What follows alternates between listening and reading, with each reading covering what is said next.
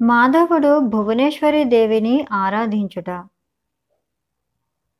తల్లిదండ్రుల అనుమతిని పొంది బంధ విముక్తుడైన మాధవుడు కొండంతటి గురూపదిష్ట కార్యము నిర్వహించుట ఎట్లు?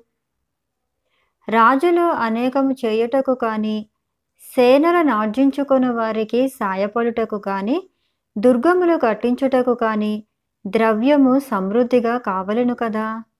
అది ఎట్లు లభించును? కానీ కానివంతున ఎంత ద్రవ్యము ఆర్జింపగలను? కొన్నాళ్ళకు కావలసినంత ధనము ఆర్జింపగలను. ధన సంపాదనకి ఒక్కటే ఉపాయము తోచుచున్నది. అది తపస్సు. తప దుష్కరం నాస్తి అని కదా ఆర్యోక్తి.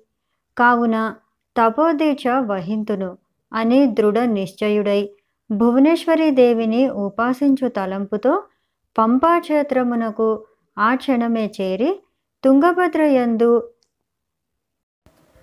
నఘమర్షణ స్నానమునర్చి ఆ జలాల చేత విరూపాక్షుని అభిషేకించి అర్చించి భువనేశ్వరి పాదపద్మ సన్నిధిని చేరి తన్మయంతో ఉపాసన దీక్ష వహించెను. ఆ జగన్మాత పాదములయందు మనస్సును చేర్చి వాకును నియమించి దేహమును తపస్సునకు వశమునర్చి కొన్నాళ్ళు ఫలములను కొన్నాళ్ళు జలములను కొన్నాళ్ళు వాయువులను ఆస్వాదించుచు క్రమముగా అదియు మాని తీవ్రమగు దీక్షతో ఆ దేవిని ఉపాసించెను. దినములు గడిచినవి వారములు పక్షములు నెలలు గడిచినవి సంవత్సరములు కూడా గడిచినవి.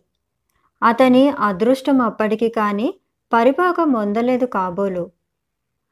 అప్పటికే దేవి అనుగ్రహము కలిగినది. ఒకనాటి రాత్రి ప్రథమామాయము గడిచిన వెంటనే భువనేశ్వరి శిలాప్రతిమయందు దుర్నిరీక్షమగు పెద్ద మెరుపు మెరిసినట్లు అయింది. ఎదుట నిలిచి శ్రీసూక్త మంత్రముచే స్థుతించుచున్న మాధవుడుకు ఒళ్ళు జల్లుమన్నది. అంజలి పట్టి అట్టే చూస్తూ ఉన్న ఆ విద్యుద్దీప్తియందు తాను నిరంతరము ధ్యానమునర్చు దివ్య రూపమున జగదాంబ గోచరించినది. ఒడలు పులకితమైనది. గర్ధర్ధ స్వరముతో చంద్రాభాం లక్ష్మీ మీసానం సూర్యాభాం శ్రియమీశ్వరీం చంద్ర సూర్యాగ్ని వర్ణాభం శ్రీ మహాలక్ష్మి ఉపాస్మహే అని స్తుతించుచూ ఉండగా నీ వాంఛితమేమని జగదాంబ అడుగగా. అశ్వదాయే చ గోదాయి ధనదాయి మహాధనే. ధనం మే జుషతాం దేవి సర్వకామ్యార్థ సిద్ధయే.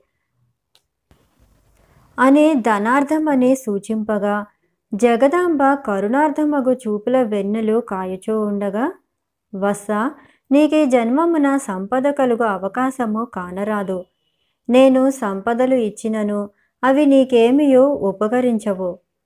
నిన్ను ఆశ్రయించిన వారికే ఉపయోగపడును అని పలుకగా అతడు క్షణమాగి జనని సంపదయందు నా కొరకయ్యి నాకెన్నడును కాంచలేదు. నీవిచ్చు సంపద చేత నా ఆశ్రితులను వారి వలన దేశమును సుఖించుటయే నా లక్ష్యము. ఆ సంపదలు జన్మాంతరమున కానీ నాకు లభింపవు అంటివి. నీ దయ ఉన్నప్పుడే ఇంకొక జన్మ ఎత్తుచున్నాను. చూడు అని వెంటనే అహం బ్రహ్మస్మి అనే జంధ్యమును విసర్జించి యత్యాశ్రమై అయ్యను. అతని ప్రత్యుత్పన్న మతికి భువనేశ్వరీదేవి ముదమంది వస్స ఆశ్రిత పోషణమునకు ధనము కావలసినప్పుడు నన్ను స్మరింపుము. ఎచట నుండి స్మరింతువో ఆ తావునకు నలువైపులా రెండు క్రోసుల మేరలో బంగారము వర్షించును అని పలుకుతూనే అంతర్ధానం ఉందెను.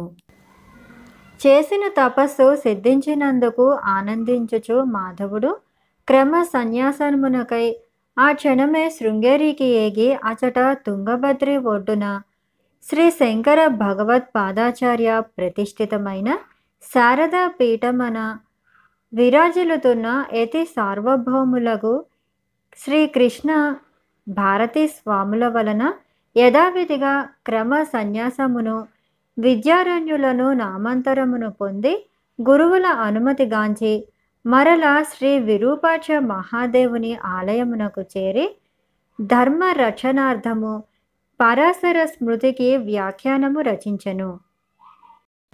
అలా శిష్య ప్రశిష్యులెందరో శుశ్రూషలొనచుచూ ఉండగా నిర్మల చిత్తమున నా ధర్మ నిరోధనమునకు ఉపాయములు వెతుకుచూ భువనేశ్వరి దేవిని సేవించుచూ ఉండెను.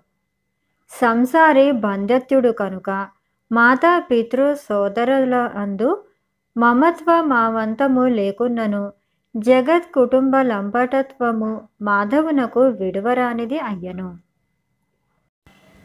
తర్వాత భాగంలో తురకులు దేవాలయం ముట్టడించుట హరిహరుడు తమ వృత్తాంతమును చెప్పుట వీటి కోసం తెలుసుకుందాము.